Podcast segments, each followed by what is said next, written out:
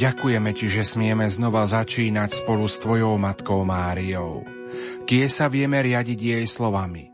Urobte všetko, čo vám povie môj syn.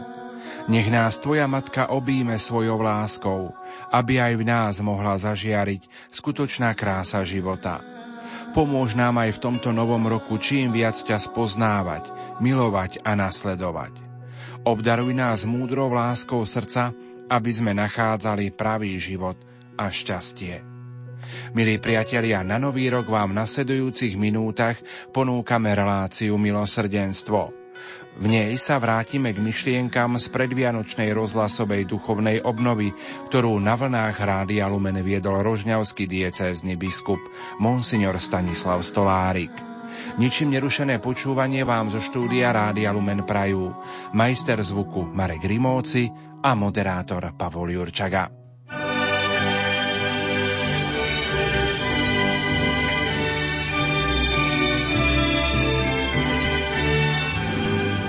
Starým mladosť navracajú. Mladým nesmiernu radosť dajú.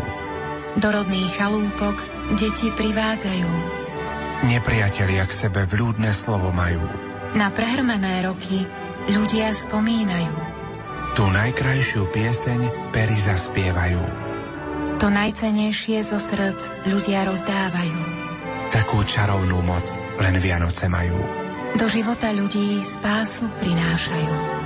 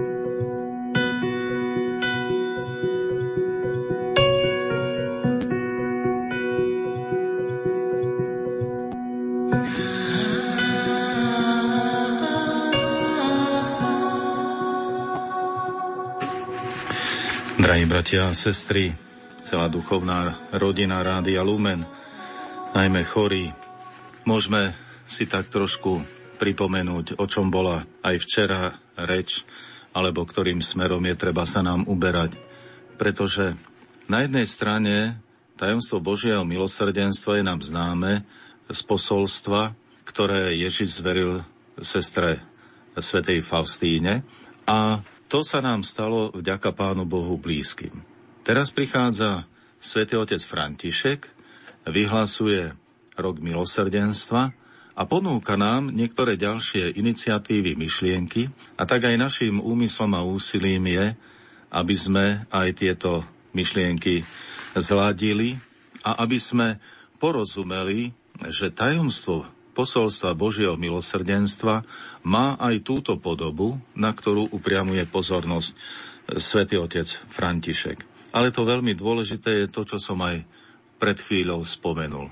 Jednoducho hovoriť o Božom milosrdenstve skrze neustále Božie odpustenie, pretože Boh sa nikdy neunaví. A včera som spomenul svetého Ambróza, ktorý napísal o stvorení človeka, o Adamovi. Až za každým povedal a videl Boh, že je to dobré, ale keď stvoril Adama a Evu, je to veľmi dobré. Prečo? Pretože mohol začať odpúšťať. A rád by som v úvode dnešných zamyslení, pokračujúc v tejto myšlienke, trošku aj odpovedal na nejakú skepsu, tom zmysle, že odpustenie je vždy prejav slabosti človeka, milosrdenstvo sa nehodí do dnešného životného štýlu a prejavov. Tak by som si dovolil citovať slova, ktoré svätý Otec povedal František na, pri Aniel Pána 17. marca 2013. Povedal doslova. Pripomeňme si proroka Izaiáša, ktorý hovorí, že aj keby boli naše hriechy červené ako šarlát, Božia láska spôsobí, že zbelejú ako sneh. Milosrdenstvo je nádherné. A teraz spomína osobnú skúsenosť.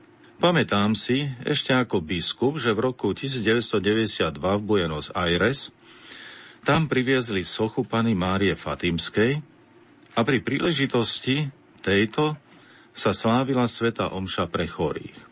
Šiel som spovedať počas Svetej Omše. Pred koncom Svetej Omše som sa postavil, pretože som mal ísť vyslúžiť sviatosť birmovania. Prišla za mnou istá staršia páni, veľmi pokorná, viac ako 80-ročná. Pozrel som sa na ňu a povedal som jej, babička. U nás sa takto starkým hovorí. Chcete sa vyspovedať? Odpovedala mi, áno. Ale keď ste nezrešili, a ona mi odpovedala, všetci máme hriechy. Ale možno ich pán Boh neodpustí, pokračoval pápež. Pán odpúšťa všetko, povedala mi s istotou. Ale ako to viete, pani? Ak by pán Boh všetko neodpustil, potom by svet neexistoval. Musel som sa jej opýtať, pokračuje pápež. Povedzte mi, pani, vy ste študovali na Gregoriáne, pretože toto je múdrosť, ktorú dáva Duch Svetý. Vnútorná múdrosť, ktorá vedie k Božiemu milosrdenstvu. Nezabúdajme na toto slovo. Boh sa nikdy neunaví, aby nám odpustil. A hoďte, kde je problém? Problém je v tom, že my sa unavíme. My nechceme. Unavíme sa prosiť o odpustenie. On sa nikdy neunaví odpúšťať. Ale my sa unavíme žiadať o odpustenie. Nikdy sa neunavme.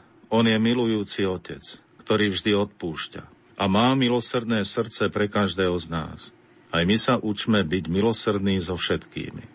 Prosme o príhovor pánu Máriu, ktorá držala vo svojom náruči Božie milosrdenstvo, ktoré sa stalo človekom. Aké krásne slova svätého otca Františka, vyjadrujúce jeho osobnú skúsenosť, nech sú takým odrazovým môstikom aj pre dnešné úvahy a možno aj pre tento mimoriadný rok milosrdenstva. spolu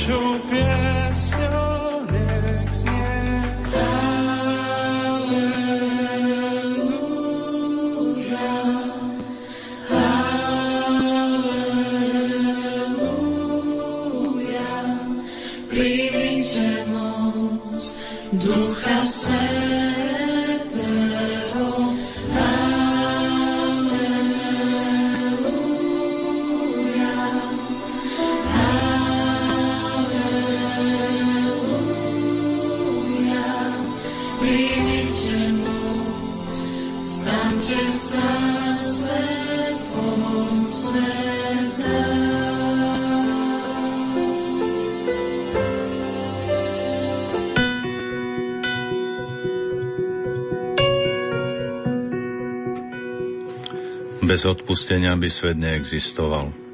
Aké krásne a hlboké slovo jednoduchej ženy, z ktorej hovorila nielen skúsenosť, ale hlboká viera. A tak spomeňme ďalší príbeh odpustenia. Zaujímavá je história kniaza otca Michala, ktorý po druhej svetovej vojne sa ocitol v jednom z utečeneckých táborov vo Francúzsku, ktorých boli sústredení ľudia z východnej Európy. Život otca Michala sa pripravoval na odchod do misií, teda sa pripravoval na odchod do misií v Afrike a jeho život bol veľmi zaujímavý. Pochádzal z bývalého sovietského zväzu. Keď mal 6 rokov, komunisti mu zabili rodičov a jediná sestra zmizla bez stopy nevedno kam. Za zvláštnych okolností sa sám so slúžkou dostal na západ. V čase, keď už pomaly mal vycestovať ako kňaz a reholník na misie do Afriky, zavolal si ho predstavený a povedal mu Myslím, že tvoje miesto je v tábore pre utečencov. Božia prozreteľnosť má s každým zvláštny plán. Možno nejaká duša čaká v tábore na teba. Poslúchol. Za krátky čas si získal v tábore srdcia ľudí a tých, ktorí sa ho stránili, bolo veľmi málo. Medzi nimi akási žena. Raz večer kto si zaklopal na jeho dvere a oznámil mu, že práve táto žena vážne ochorela a zomiera. Vybral sa za ňou. Medzi kňazom a chorou sa začal odvíjať zaujímavý rozhovor. Kto si? spýtala sa chorá. Som kňaz. Umieram a budem zatratená. Nie, môže sa zachrániť, ak budeš chcieť, odpovedal kňaz. Chce sa vyspovedať. Nie, nemôžem, lebo nedostanem rozhrešenie.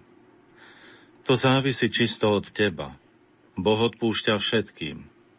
Boh možno, ale ľudia neodpúšťajú, dokonca ani v nebi.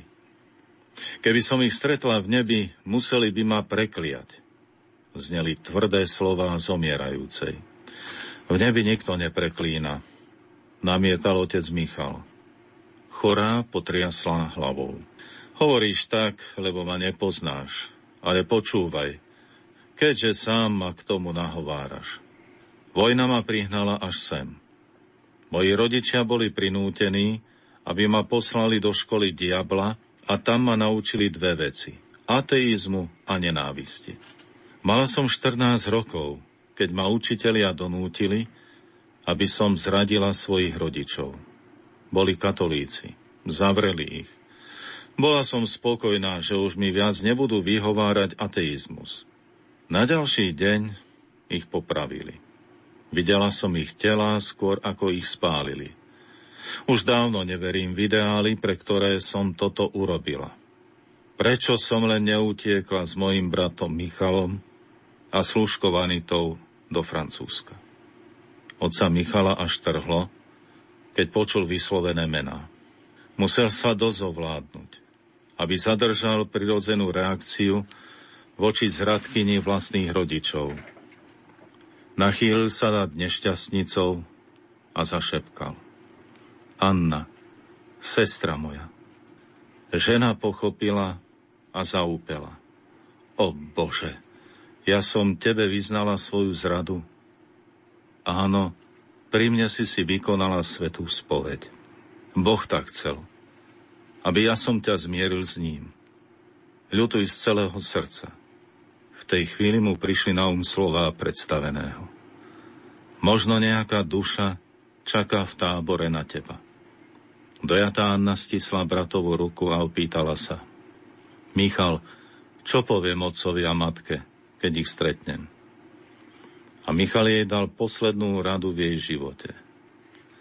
Pripomením podobenstvo o marnotratnom synovi. Zašepkala. Otče, mama, Srešila som proti nebu i vám. Po týchto slovách umrela. Pri našom ľudskom chápaní ťažko porozumieme tajomstvo Božieho milosrdenstva. Lebo ako povedal kardinál Višinský, kritériom Božieho milosrdenstva je nielen svetosť a oslava jeho priateľov, ale spása najväčších lotrov. Až obraz najväčších zločincov, ktorých znenávidel celý svet, a ktorých Boh predsa zachránil, otvorí nám oči, aby sme uvideli moc Božieho milosrdenstva. Ale to sa môže udiať len v budúcom živote, pretože teraz to nie sme schopní pochopiť. Najskôr musíme sami poznať vlastnú biedu na poslednom súde, aby sme porozumeli, prečo Boh sa neodtiahol od lotrov. Vždy mávala si aj tisícky snov a spávala si len s bábikou.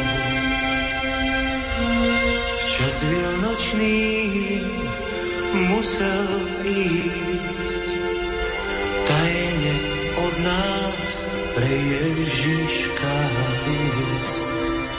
Dávno máš za sebou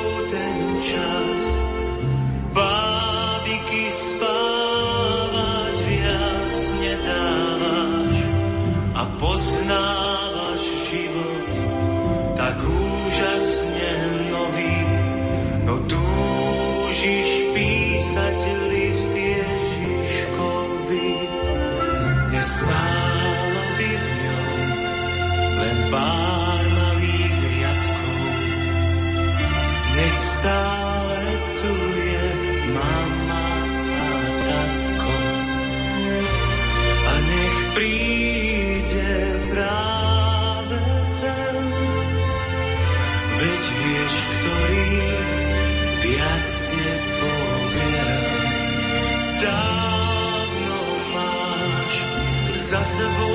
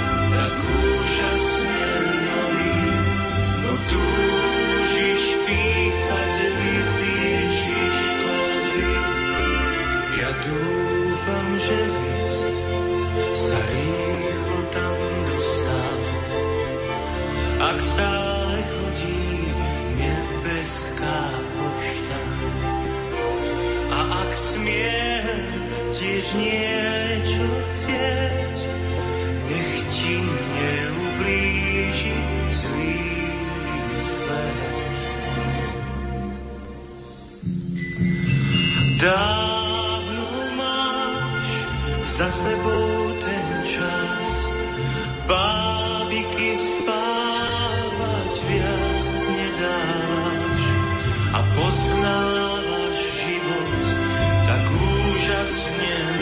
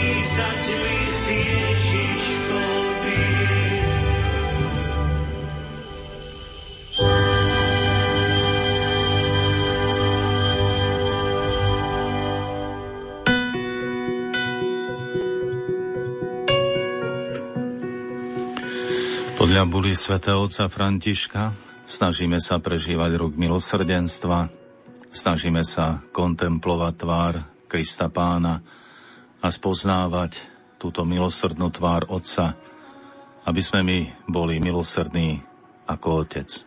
Zároveň, ak siahneme po príbehu Evanielii, tak stretávame apoštolov, ktorí sú v blízkosti pána Ježiša a ktorí tiež nejakým spôsobom začínajú rozumieť alebo nerozumieť, spoznávať alebo nechápať milosrdenstvo, ktoré prejavuje ich majster. Spomeňme napríklad príbeh pohanskej ženy Syrofeninčanky z pobrežia Týru a Sidonu, ako uvažuje kardinál Schonborn. Tá úpenlivo prosí Ježiša o pomoc pre svoju posadnutú dceru. A keď Ježiš nepovie ani slovo, učeníci prosia majstra, aby ju oslobodil od jej starosti. Ale ich milosrdenstvo nie je obetavé. Chceli, aby to išlo tak, ako to bolo pri rozmnožení chleba. Aj vtedy im Ježiš povedal, vy im dajte jesť. Ale oni sa zľakli. Ale Ježiš chcel vyskúšať ich vieru, nie ich manažerské schopnosti. Ich vieru. Ale oni radšej to všetko zvalili znova na Ježiša. Čím skôr im dá jesť a nech idú. Tak aj s touto ženou to bolo tak. Pošli ju preč. Teda nie, že by odmietli potrebu, s ktorou táto žena prišla za Ježišom, ale jednoducho čím skôr chceli mať s ňou pokoj. Možno ako rodičia, ktorí, keď si nevedia, ako poradiť s deťmi, možno im pustia nejakú rozprávku v televízii alebo dajú nejakú hračku a na chvíľu majú od nich pokoj. Predovšetkým, teda aj apoštoli chcú, aby skončil tento krik. Ale Ježiš sa do určitej miery, teda ten, ktorého kontemplujeme a ktorý sa nám predstavuje ako milosrdný, sa správa pomerne tvrdo voči tejto žene. Otvorene ju odmieta. Odmieta jej dať to, čo prosí.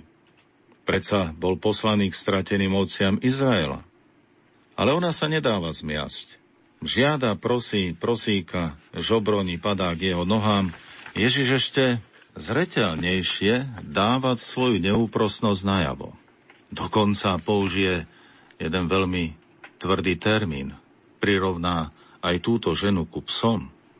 Ale ani toto ženu neodradí, aj psi predsa jedia odrobinky zo stola svojich pánov. A vtedy Ježiš povie, žena, veľká je tvoja viera. Aký je teda rozdiel medzi postojom Ježiša a postojom apoštolov? Ježiš ako by chcel ukázať, milosrdenstvo nie je nikdy lacné. Aj v prozbe o milosrdenstvo je treba vytrvať. Je treba pokračovať v prozbách. Ale napokon predsa Ježiš vždy zváži, kedy prichádza plnosť času. Daná chvíľa, že vypočutie tej, ktorej prozby je pre človeka osožné. Ako spomína ďalej kardinál Schonborn, veľmi rád sa modlievam ráno modlitbu 95. žalmu. Poďte plesajme v pánovi. A v tomto žalme je verš Čujte dnes jeho hlas. Nezatvrdzujte svoje srdcia ako v Meribe, ako v ňoch masy na púšti. Zátvrdnutosť alebo zátvrdlivosť je opak milosrdenstva. Je to odvrátenie sa od Boha, ľahostajnosť. Voči blížnym, voči Bohu, človek sa stáva tvrdým, meravým, stráca sa, stratila sa z neho živosť, ale Ježiš prišiel, aby nám podľa prislúbení prorokov dal nové srdce, aby nám vzal staré srdce z kameňa, z našej hrude a dal nám srdce z mesa. Ale práve podľa ľudských kritérií Ježiš na tom stroskotal. Práve to sa mu zdanlivo nepodarilo. Namiesto toho, aby srdcia okolo neho boli otvorené, sú tvrdšie. A táto zátvrdlivosť srdc nakoniec vedie k odmietnutiu aj k justičnej vražde, pretože zomiera na kríži. Preskúmajme stopy tejto rastúcej nemilosrdnosti a pýtajme sa, ako mohlo k tomu dôjsť. Tu je scéna, ktorá sa stala na začiatku Ježišovho pôsobenia v Galilei. Keď vošiel do synagógy, kde bol človek s vysknutou rukou a vedel, že všetci striehnú, predstavitelia náboženského života, či ho v sobotu uzdraví, ale tak mu povedal, napriek tomu povedal, stan si do prostriedku. A týchto hlavných predstaviteľov sa opýtal, možno v sobotu robiť dobre alebo zle, zachrániť život alebo zničiť. Videl ich reakciu a povedal, vystri ruku. On ju vystrel. A keďže urobil skutok milosrdenstva, oni sa začali radiť medzi sebou, ako ho zahubiť. Teda vidíme, Ježiš je aj požadovačný, ale aj koná napriek mienke okolia. A tí, ktorí sa stretnú s milosrdenstvom, nemusia otvoriť svoje srdcia. Ale práve naopak ešte väčšmi zatvrdnúť. a dokonca hľadať spôsob, ako ho zahubiť. Prečo sa srdcia zatvrdia? Ježiš kladie túto, túto otázku, ale on má zároveň aj dar uzdravovať. A znova zopakujme, ich srdcia sa zatvrdili pri stretnutí s jeho milosrdenstvom. Chcú ho zabiť. Koľkokrát je to v ľudskej spoločnosti, aj v neveľkom kolektíve práve tak. Keď niekto prichádza s niečím, čo svojou dobrotou prevyšuje iných, nevyvoláva odpor, averziu, možno až túžbu mu nejako ublížiť. Možno keď rozmýšľame o milosrdenstve, možno by bolo dobré aj týmto smerom sa uberať, aby Božie milosrdenstvo nám nezatvrdzovalo srdce, ale naopak, aby ho robilo stále viac ľudským.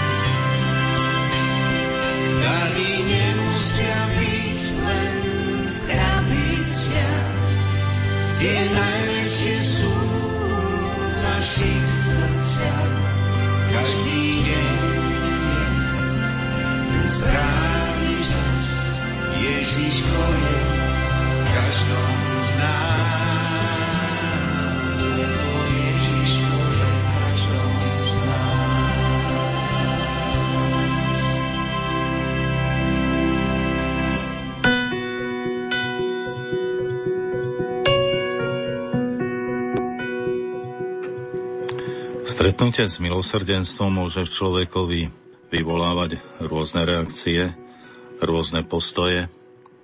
Sledujeme postoje apoštolov, ktoré nechápali Ježiša plného milosrdenstva. Môžeme ich ospravedlniť za tým, že predsa boli ešte len v škole, ešte sa len učili. Ale znova sa stretávame s tým, že nielen nepochopili ale boli aj vyľakaní, keď nad ránom videli kráčať Ježiša po mori. Všetci ho videli a zľakli sa. Mysleli, že je to mátoha. Vstúpil do lode a vietor utíchol a boli celí ohromení, lebo nepochopili, ako to bolo s chlebmi. Ich srdce bolo otupené. Byť v takej veľkej blízkosti pri Ježišovi a predsa je srdce tvrdé. Ako je to možné? V blízkosti svetého taká tvrdosť. A sa nám treba spýtať, vyvolá, vzbudí blízkosť, oheň Božej prítomnosti, zamietnutie, chlad, skamenia to srdca? Ako je to možné? Existuje už taký jav v ľudskej oblasti. Domromyselnosť môže prebudiť priam nenávisť. Aj Satan sa cíti ohrozený v prítomnosti svetého. Aj v našej ľudskej reči je zaužívané bojí sa ako čert kríža. Kríž symbol svetosti – na ktorom zomrel a našej spásy, na ktorom zomrel Ježiš Kristus. Teda nič pre nás svetejšie nie je zo symbolov. A predsa Satan sa ho bojí. K tomuto zátvornutiu srdc dochádza aj vtedy, áno, keď sa nachádzajú v blízkosti svetých. A k bolestiam cirkvi patrí aj ohrozenie zatvrnutia srdc služobníkov. Aj kňazom, aj ďalším zasveteným môžu stvrdnúť srdcia. Ale máme prisľúbenia, ktoré dal pán Ježiš, či u svetej Margite Márii Alakok, alebo svetej Faustíne. Začneme svetou Margitou. Môj boský vykupiteľ mi dal pochopiť, že všetci, ktorí pracujú na spáse duši, dostanú dar, aby sa dotkli aj najzatvrdnutejších srdc, pokiaľ oni budú vykonávať dojímavú pobožnosť k jeho svetému srdcu. A cez svetu Faustínu hovorí pán Ježiš to isté – aj tie najtvrdšie srdcia zmeknú, pretože pomažem slová kňazov, ktorí budú šíriť úctu k Božiemu milosrdenstvu. Ježiš spomína ešte inú oblasť, ktorá je v danom čase značne citlivá. Otázku, smie človek prepustiť svoju manželku z akejkoľvek príčiny? On odpovedal, nečítali ste, že stvoriteľ ich od počiatku ako muža a ženu stvoril a povedal – preto muž opustí otca i matku a pripúta sa k svojej manželke a budú dvaja v jednom tele. A tak už nie sú dvaja, ale jedno telo. Čo teda Boh spojil, nech človek nerozlučuje, povedali mu. Prečo potom Mojžiš rozkázal dať priepustný list a prepustiť manželku? Odpovedal im, Mojžiš vám pre tvrdosť vášho srdca dovolil prepustiť vaše manželky ale od počiatku to tak nebolo. A hovorím vám, každý, kto prepustí svoju manželku pre iné ako pre smilstvo a vezme si inú, cudzoloží. Zatvornuté srdcia sú príčinou, prečo Mojžiš dovolil, aby vystavili priepustný list a prepustili manželku alebo manžela, ako dodáva evangelista Marek. Ako znepokojujúce pôsobí toto slovo – ako často môže byť zatvrdnuté srdce medzi dvoma ľuďmi, ktorí sa stali jedným telom. A ak sa jedná o deti, tu sa jednému je, roztrhne srdce. Nemožno a ťažko sa počúva, že církev chce byť nemilosrdná k rozvedeným. Kto sa vyjadruje o deťoch? Kto je voči ním milosrdný? Církev je posledná ustanovizeň, ktorá chráni manželstvo. Už ju nikto nechráni. Preto sa považuje za beznádejne zaostalú. Preto prichádzajú správy vyvolávajúce rozruch. O znepokojujúcich situáciách detí z rozvedených manželstiev. Áno, v príbehoch filmov, kníh, románov tieto príbehy môžu končiť pozitívne. Ale realita býva iná. Samozrejme existujú aj opačné príklady. Keď odlúka je jedinou možnosťou, ako predísť týraniu a ubližovaniu. A prirodzene je to veľká otázka pre nás všetkých bez výnimky. Napriek tomu existuje milosrdenstvo, keď vzťah stroskotal bez vlastnej viny alebo vlastnou chybou a kde aj cez zavinené zlyhanie, spôsobené rany, zanechal hlboké následky. Aj tam je Božie milosrdenstvo.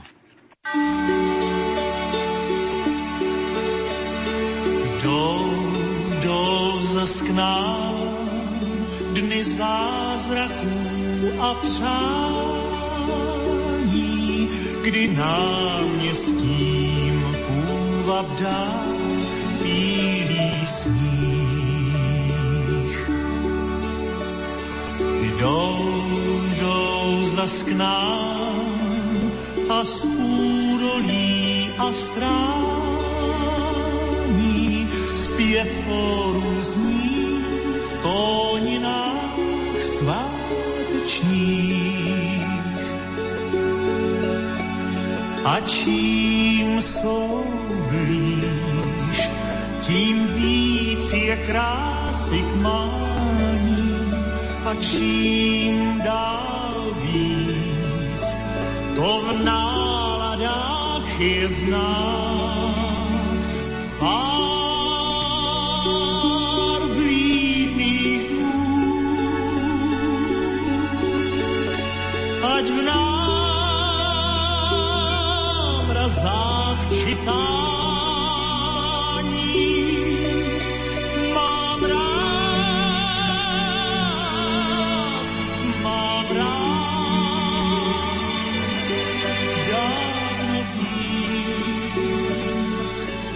Že s kouzlem svým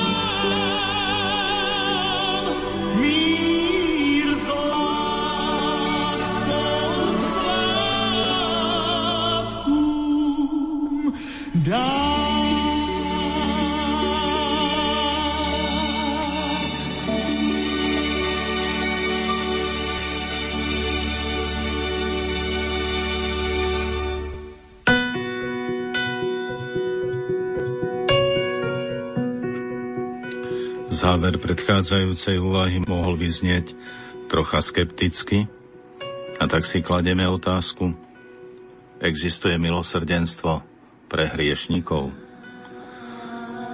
Správnejšia odpoveď je, presnejšie povedané teda, presnejšia otázka je, existuje milosrdenstvo pre nás, hriešnikov? Pretože aj svätý otec František nám to často opakuje. A neopakuje nám to, pretože by to nebola pravda. Ale v pravde pokračuje ďalej a ak hľadáme odpoveď na túto otázku, či pre nás, hriešnikov, existuje milosrdenstvo, odpovedáme áno, existuje. Existuje absolútne a neobmedzenie. Ale predpokladá sa pravdivosť a ľútosť. Totiž nič viac nezatvrdí srdce ako neschopnosť seba kritiky. Ospravedlňovanie seba či obrana seba je začiatok každého zatvrdnutého srdca.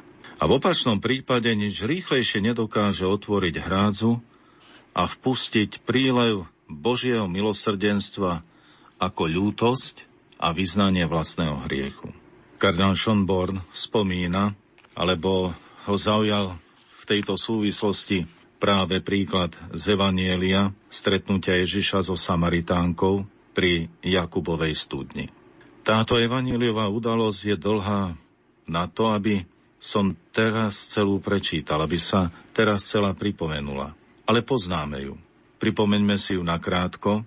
Okolo poludnia, teda keď je najväčšia horúčava, Ježiš je unavený z cesty, sadá si k Jakubovej studni a tu prišla po vodu istá Samaritánka. Čo robí táto žena sama pri studni v poludňajšej horúčave? Načerpať vodu a nosiť ju.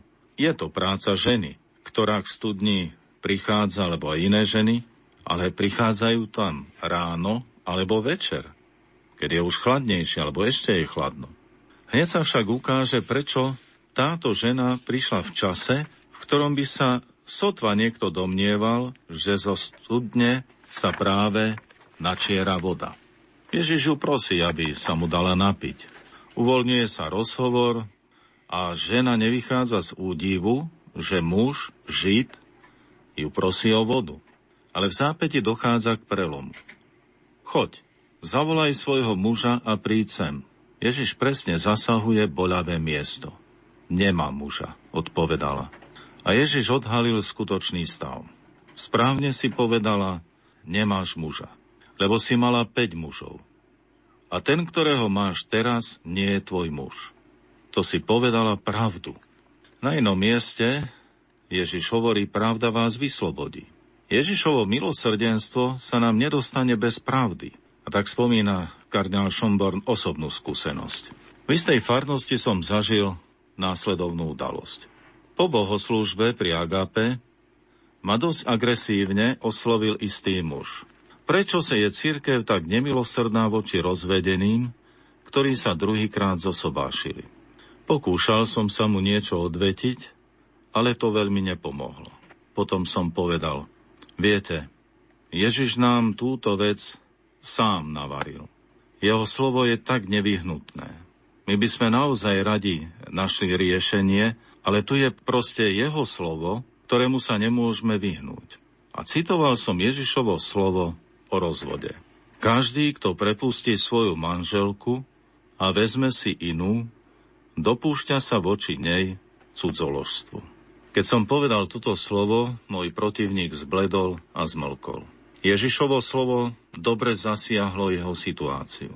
Zrazu to už nebola viac církev, tá vinná, tá zlá, ale jeho vlastná udalosť, jeho vlastný príbeh, jeho osobné nešťastie. Teraz už v tomto čase pravdy prišla hodina milosrdenstva. Teraz už mohol začať dobrý rozhovor. Ježiš mu povedal, čo urobil. A to bolo jeho oslobodenie. Naozaj to bolo cudzolostvo, nevera.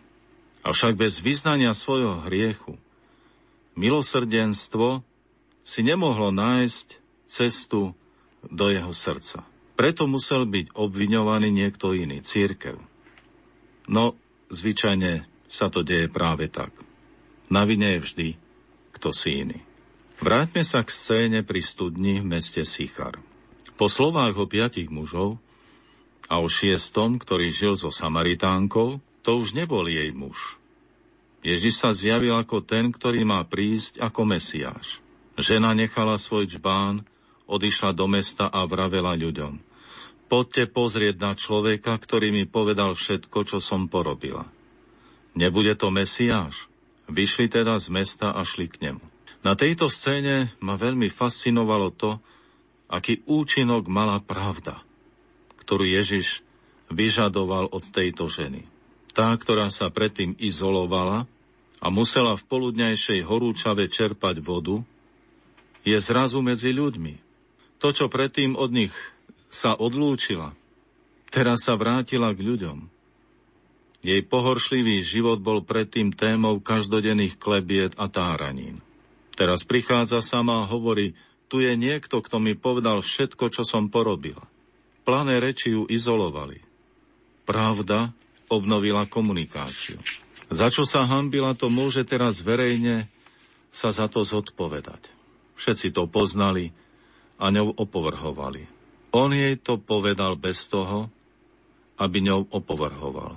Pretože on si ju ctil a miloval ako osobu a nestotožnil ju s hriechom.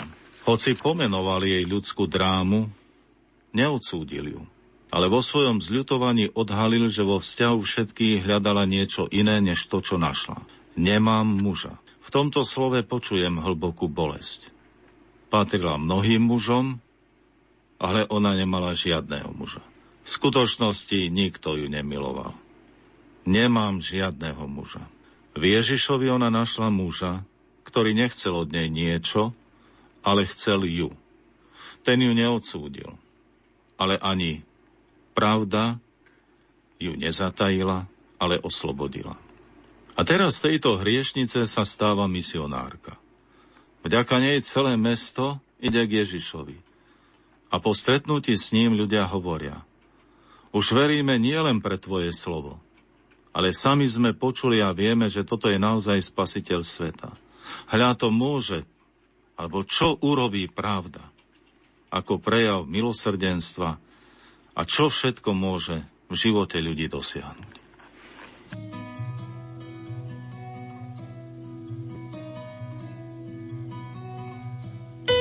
Kousek dál nad náma, tam nad našima hlavama se vznáší. Naši strážní anděle, co noční můry kolem postele křídly plaší. Zavřeš oči, stlumíš dech, uslyšíš, jak jim na křídlech vítr tančí. Provoz jako na ranveji, pro lásku boží, pro naději, co jim síly stačí. To, když se s náma má něco stát, o štěstí lásku začnem se bát tváře zvážení.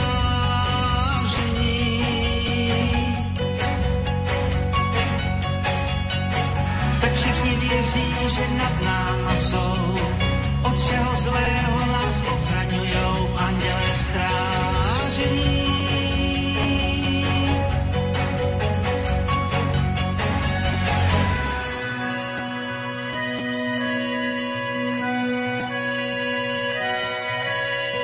Každý z nás a taky já máme svýho anděla, co se dívá. Když jsem ztrácel slova z úst, zašeptal, pane, nedopust. A já zpívám.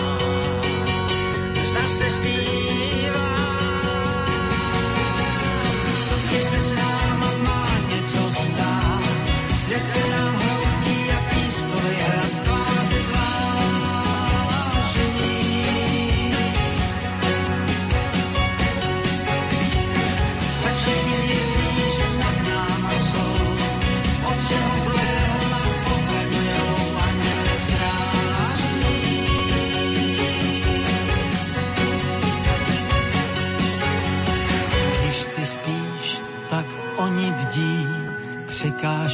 cest nám odklidí a víru vrátí.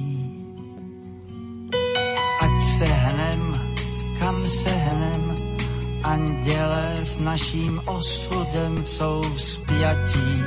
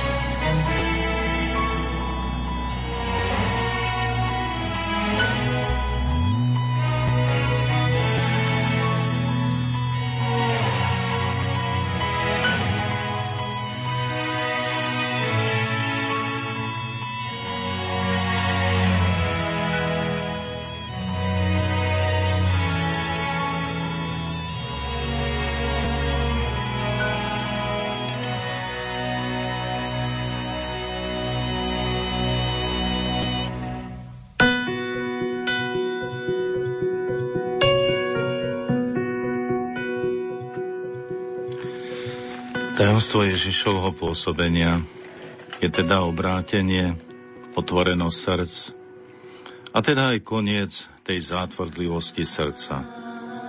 Keď to počuli, bolesť im prenikla srdce. Aké to muselo byť silné.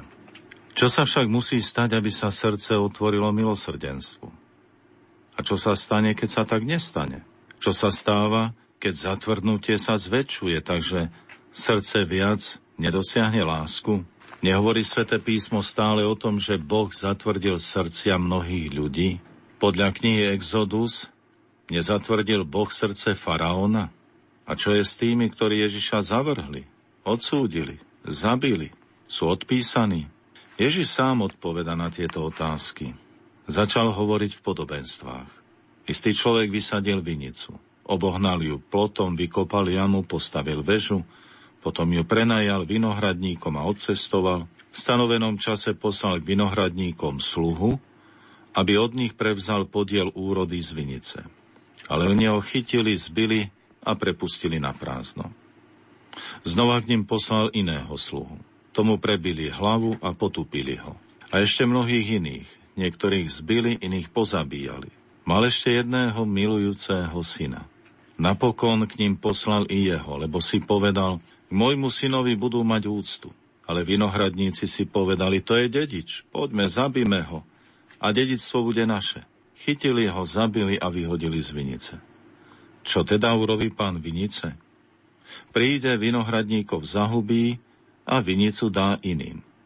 Nečítali ste v písme, kámeň, čo stavitelia zavrhli, stal sa kameňom uholným. To sa stalo na pokyn pána, vec v našich očiach obdivuhodná a chceli ho zajať, len sa báli zástupu. Vybadali totiž, že to o nich povedal toto podobenstvo. Nechali ho teda a odišli. A teraz je nastolená otázka, keďže vieme, že je to príbeh o otcovi a synovi. Otec je Boh, syn Ježiš. Je tu na mieste milosrdenstvo s vrahmi svojho syna? Nie je tu volanie po pomste, ale takto Ježiš nekonal. On neurobil to, čo v podobenstve sa ukazuje ako dôsledok smrti syna. On bol zabitý, ale tým, ktorí ho zabili, daroval svoj život. Oni ho zabili, ale on zomrel za nich. Namiesto trestu zvolil milosrdenstvo. Toto je jadro kresťanskej viery. Nemilosrdným preukázal milosrdenstvo odpustil hriešnikom. Vrahom neudeluje trest, ale daruje lásku. Oče, odpustím, lebo nevedia, čo robia. Ježiš pre tvrdosť srdca bol zavrhnutý, odsúdený a zabitý. Áno, pán Vinice zobrazuje Boha, ktorý svojmu ľudu poslal prorokov a nakoniec poslal tým svojho syna. K môjmu synovi budú mať úctu, no oni ho zabili. Napriek tomu sa nepomstil. Nepomstil Kristovu smrť. Milosrdenstvo začína v plnej miere až tam, kde ono čelí tvrdosti srdca. Len ono, len zdanlivo bezmocné milosrdenstvo môže odstrániť tento nános tvrdosť srdca. Boh nechcel inač zvíťaziť nad našou neľútostnosťou, iba nadmierou svojho zľutovania nad nami. Chce víťaziť v našich srdciach. A to otriaslo aj stotníkom rímskej armády, ktorý zvolal. Tento človek bol naozaj Boží syn. Nič nedokáže hĺbšie pohnúť srdcom človeka jeho vôľou, ako okamih, v ktorom sa Boh zrieka seba samého. Božie milosrdenstvo nie je to dôsledok nášho pripraveného srdca, ale je príčinou tohoto dôsledku. Božie milosrdenstvo je vpredu pred akýmkoľvek našim pôsobením. Ono je cenou, ktorú Boh Ježišovi vopred zaplatil za nás. A tak sa otvárame tomuto milosrdenstvu. Často mu nerozumieme, nechápeme, ale ono je tu, je pred nami. Ešte skôr ako naše srdce sa otvorí. Ale do nášho srdca vniká až vtedy, keď to milosrdenstvo roztopí naše srdce. Z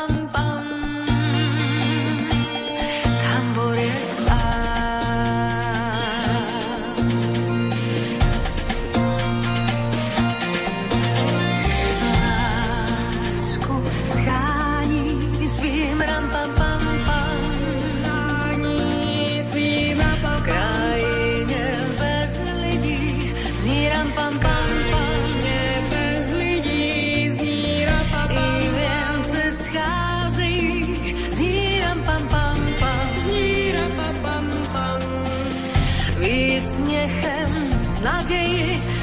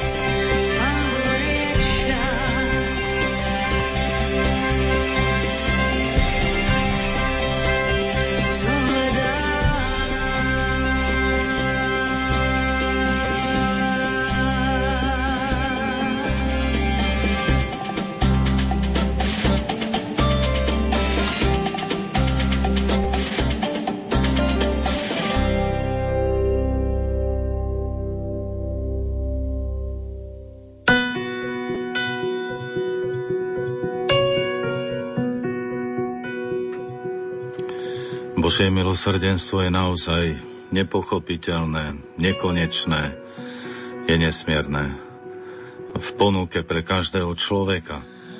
Ale nie je treba sa s ním zahrávať. Kňaz pôsobiaci v nemocnici rozpovedal príbeh. Prechádzal som izbou, na ktorej ležal zatiaľ mne neznámy muž. Keď som mu ponúkol svetú spoveď alebo sveté prijímanie, oboril sa na mňa kričiac, na čo som sem prišiel. On si nepraje, aby som vôbec vstupoval do tejto izby. Ospravedlnil som sa a šiel ďalej. Na druhý deň, keď som znova prechádzal, tento muž mi vyšiel v ústrety a prosil ma, aby som vošiel do izby. Keď som vošiel, vyspovedal sa a prijal Eucharistiu. Na ďalší deň, keď som prichádzal na izbu, kde predtým ležal, už ho tam nebolo, bol preložený na inú, oveľa väčšiu izbu. Tam verejne, priam ostentatívne vstal z lôžka, podišiel ku mne, pokľakol a prijal Eucharistiu. Bol som dosť prekvapený, keď som si všimol, že prítomní na izbe sa potichu usmievajú. A ja som nevedel prečo. Na druhý deň sa situácia opakovala. Po niekoľkých dňoch sa muž uzdravil a pustili ho domov. Vyšiel z nemocnice, prešiel pár krokov k blízkym kríkom, spadol a bol mŕtvý. Puklo mu srdce. Keď som znova prišiel na izbu, kde tento muž strávil posledné dni svojho života, chlapi mi povedali. Otče, aby ste vedeli, tento pán nám veľakrát rozprával o tom, ako vás klame, čo všeli, čo si navymýšľal, keď sa u vás povedal. Nedal som im všetko dopovedať, len som poznamenal. I kňaz je len človek. I kňaza možno oklamať. Možno mu všeličo nahovoriť. Ale Boh si nenechá zo seba robiť posmech. Z milosrdenstva, ktoré chce preukázať ľuďom. Nedá sa vyjadriť k tomuto konkrétnemu prípadu, ale dá sa povedať všeobecne. Naozaj, zodpovedne sa otvárajme pôsobeniu Božieho milosrdenstva. A vždy, keď uznáme svoj hriech, už otvárame naplno svoje dvere pred milosrdným Ježišom.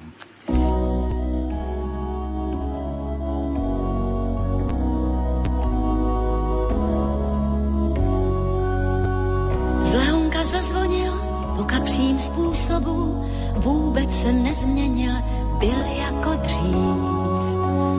To, co měl v pohledu, přesně říct nemohu, vím jen, že rolničkou cinkal mu smích. Listoval v obálkách oblačných pošťáků, růžové expresy, samé má dáti žádné dal. Za dětským podpisem postele s nebesy, ve kterých splní se všechno, co si člověk přál.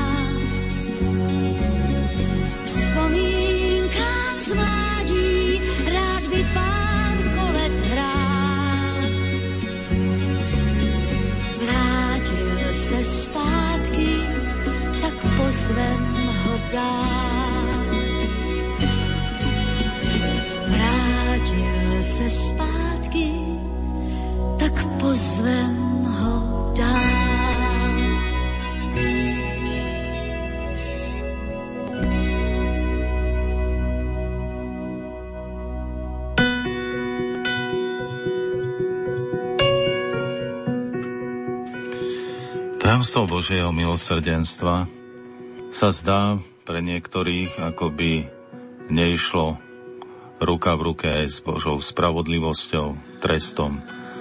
To sú tiež dôležité témy, o ktorých je treba hovoriť, pretože sú obsiahnuté ako v denníčku svätej Fastíny, tak aj v bule svätého otca Františka, keď ustanovil rok milosrdenstva. Bolo by možno dobré a odporúčal by som každému poslucháčovi, aby si sám vyhľadal text v denníčku o tom, čo svätá Faustína píše o pekle. Ja prečítam len ten záver. Píšem o tom na Boží rozkaz. Aby sa žiadna duša nemohla vyhovárať, že pekla niet že tam nikto nebol a preto ani nevedno, ako tam je. Ja, sestra Favstína, som bola z Božieho rozkazu v priepastiach pekla, aby som mohla dosvedčiť dušiam, že peklo skutočne jestvuje. O tom síce nemôžem teraz hovoriť, ale mám príkaz od Boha, aby som to zanechala písomne. Satani ma preto nenávideli, ale na Boží príkaz ma museli poslúchnuť. To, čo som napísala, je len slabým tieňom toho všetkého, čo som tam videla. A zvlášť som poznala jedno. V pekle je najviac tých duší, ktoré neverili, že peklo skutočne existuje.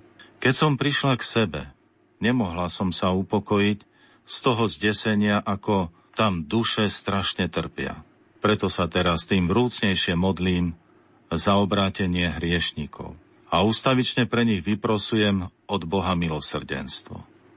O môj Ježišu, radšej budem do konca sveta zomierať v najväčších mukách, než by som ťa mala uraziť, čo i len najmenším hriechom.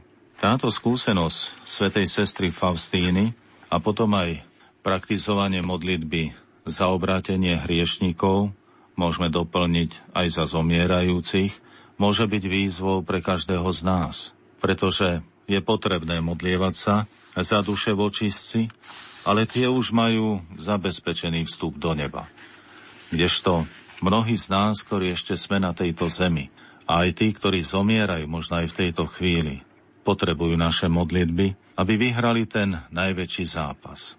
A tak si spomeňme alebo upriamme pozornosť, pohľad aj na to, čo napísal svätý otec František, keď nás tiež pouča o existovaní spravodlivosti, o treste ale nám hovorí zároveň, že milosrdenstvo a spravodlivosť to sú dve dimenzie jedinej skutočnosti, ktorá sa postupne rozvíja až k dosiahnutiu svojho vrcholu v plnosti lásky. Ano, je to plne dôverčivé odovzdanie sa do Božej vôle, ak človek sa otvára Božiemu milosrdenstvu. Svetý Otec varuje pred legalizmom, tu sa snažme porozumieť možno aj na príbehu o žene Samaritánke, keď Ježiš poznal zákon, ale nevolal ako tí, ktorí išli súdiť Ježiša a stále vykrikovali my máme zákon. V mnohých sférach ľudskej spoločnosti sa tento štýl už udomácnil v značnej miere. Nikto nechce popierať potrebu kritérií, zákonov, pravidiel, ich rešpektovanie, ale nad všetkým svätý Otec ukazuje a zdôrazňuje, že má byť práve táto sila ľudskosti preniknutá milosrdenstvom. Možno aj príbeh Dávida a Saula, keď Saul bol vydaný do Dávidových rúk, ale Dávid podľa zákona mohol ho prepichnúť a pripichnúť k zemi. Ale pretože šlo pomazaného pánov ho nesiahol na ňo rukou. Jednoducho zvíťazilo čosi, čo je nad silou zákona. A to je to, čo má svoj pôvod jedine v Bohu. Znova opakujem, to nie je volanie po laxnosti. Svetý otec František jasne hovorí na túto tému a hovorí aj o potrebe trestu. A hovorí, že trest to je začiatok nápravy. A krásne cituje slova, ktoré v tej chvíli môžu blažiť dušu každého z nás. Práve vtedy, keď vieme, že existuje očistec, zatratenie. Hovorme nie o zatratení v tejto chvíli. O tom sme už pohovorili. Ale hovorme, že pokiaľ žijeme, platí stále. Boží hnev trvá okamih, ale jeho milosrdenstvo trvá na veky. Boh presahuje spravodlivosť milosrdenstvom a odpustením. Neznamená to, pokračuje svätý Otec, neznamená to spravodlivosť nehodnotiť alebo urobiť zbytočnou. Naopak, kto hreší je postihnutý trestom. Nie je to však účel, ale začiatok obrátenia. Aby zakúsil nehu odpustenia. Boh neodvrhuje spravodlivosť. Zahrňajú a prekonáva nadradeným činom, v ktorom sa zakúša láska, ktorá je základom pravej spravodlivosti. A preto dávaj tie možnosti odpustkov, získať ich ako odpustenie trestov za naše hriechy. Aby čím viac bola vytvorená cesta do srdca každého jedného z nás. Cesta pre Božie milosrdenstvo, pre tento obrovský prítok Božej lásky. Dovoľme teda aj pri vedomí toho, že spravodlivosť, trest, aj zavrhnutie existujú.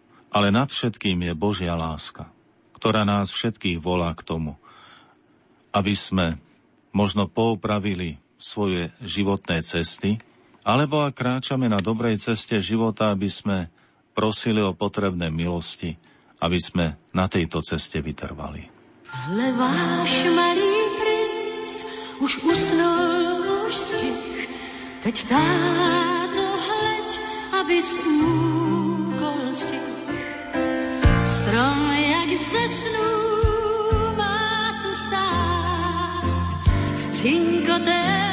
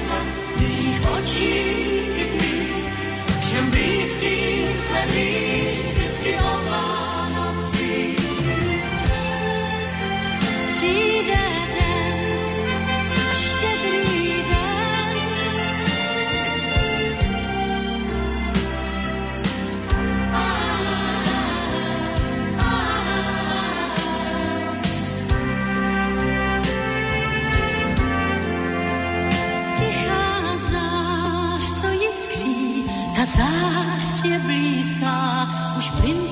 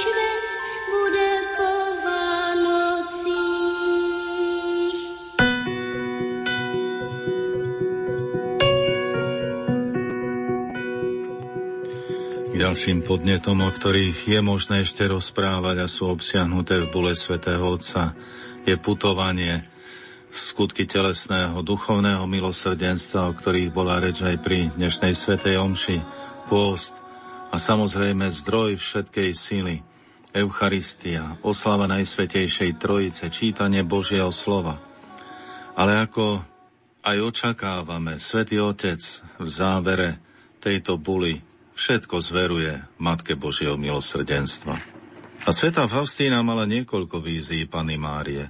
Videla ju buď samú, alebo s dieťaťom na rukách, spolu so svetým Jozefom, pri udalosti Ježišovho narodenia a v spoločenstve iných svetých. Pri jednej z týchto vízií videla aj svojho spovedníka, ako sa rozpráva s Máriou, s Ježiškom na rukách. Faustína nezachytila ich rozhovor, začula len tieto slova. Som nielen kráľovnou neba, ale aj matkou milosrdenstva a tvojou matkou. Zdvihla pravú ruku, ktorej držala plášť a zakryla ním kniaza. Mária sa predstavila ako matka Božieho milosrdenstva. Práve v slovách adresovaných kňazovi a tieto slova potvrdila aj zakrytím plášťom tohoto kňaza. A tak sa upriamujeme na Matku Božiu Panu Máriu. Pozri, dcéra moja, aj keď som bola vyvýšená do postavenia Božej Matky, predsa sedem mečov bolesti preniklo moje srdce. Mária aj v tom veľkom vyvolení a vyvýšení neunikla preniknutiu bolesti vo svojom srdci. Ale táto matka milosrdenstva je pre nás nádejou, lebo Božie milosrdenstvo existovalo už v raji v slovách protoevanielia, prvého evanielia, keď po páde prvých rodičov hrozilo väčšie zatratenie, predsa prichádza ten prísľub o žene, ktorá pošliape hlavu hada, ale bude mať zranenú petu. A keďže diabol nemá na túto ženu, pred ňou uteká sa jej bojí, vieme veľmi dobre aj z knihy Zjavenia svetov Jána, že bude útočiť na jej deti. A predovšetkým bude útočiť na tie, ktoré sú udržiavateľkou či udržiavateľkami rodinného kozuma a rodinného tepla. Bude útočiť na ženy. A práve ak zničí ženskú dôstojnosť, práve vtedy sa darí presadzovať neúctu k životu, vtedy sa darí rozsievať smrť. A tak chceme prosiť Matku milosrdenstva za všetky naše mamy, ženy, aby si uvedomili, aké veľké poslanie dostali od Boha. Aké sú dôležité v Božom pláne. Svetý otec Ján Pavol II povedal tú známu, ale hroznú vetu. Národ, ktorý zabíja svoje deti, nemá budúcnosť. Ale to môžeme povedať, že i svet, ak bude zabíjať deti, nemá budúcnosť. A tak prosíme Matku milosrdenstva spolu so Svetým Otcom Františkom, aby nás zakrývala svojim ochranným plášťom aj v tomto roku milosrdenstva a všetkým pokúšaným vyprosovala potrebnú silu. Silu výťaziť nad smrťou, silu byť obhajcom života, ochráncom života, ale i darcov, darkyňou života, aby budúcnosť bola pred nami plná nádeje a zmysluplnosti. Lebo len tam, kde je život, je budúcnosť. Matka milosrdenstva, oroduj za nás. Hovorí sa, že tie najhodnotnejšie darčeky sa nedajú kúpiť ani chytiť. Sú to pocity, ktoré pretrvávajú v srdci ešte dlho po sviatkoch. Sú to objatia, vitajte doma a úsmevy, už sme sa tešili. Sú to chvíle, ktoré prežívame v kruhu rodiny, našich blízkych i v kostole pri jasličkách. Teplo a vôňa domova – láskavé slová, spomienky či spoločná modlitba pri sviatočnom stole. Aj toto sú Vianoce. Prajeme vám, aby ste najkrajšie sviatky roka mali každý deň svojho života. Prežime krásne a požehnané Vianoce.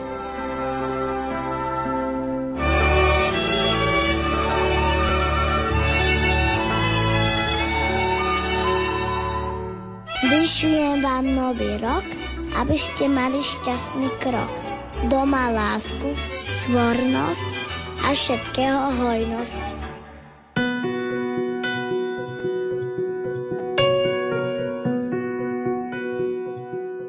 Milí priatelia, v uplynulých minútach sme sa vrátili k myšlienkam z predvianočnej rozhlasovej duchovnej obnovy, ktorú na vlnách Rádia Lumen viedol monsignor Stanislav Stolárik, rožňavský diecézny biskup.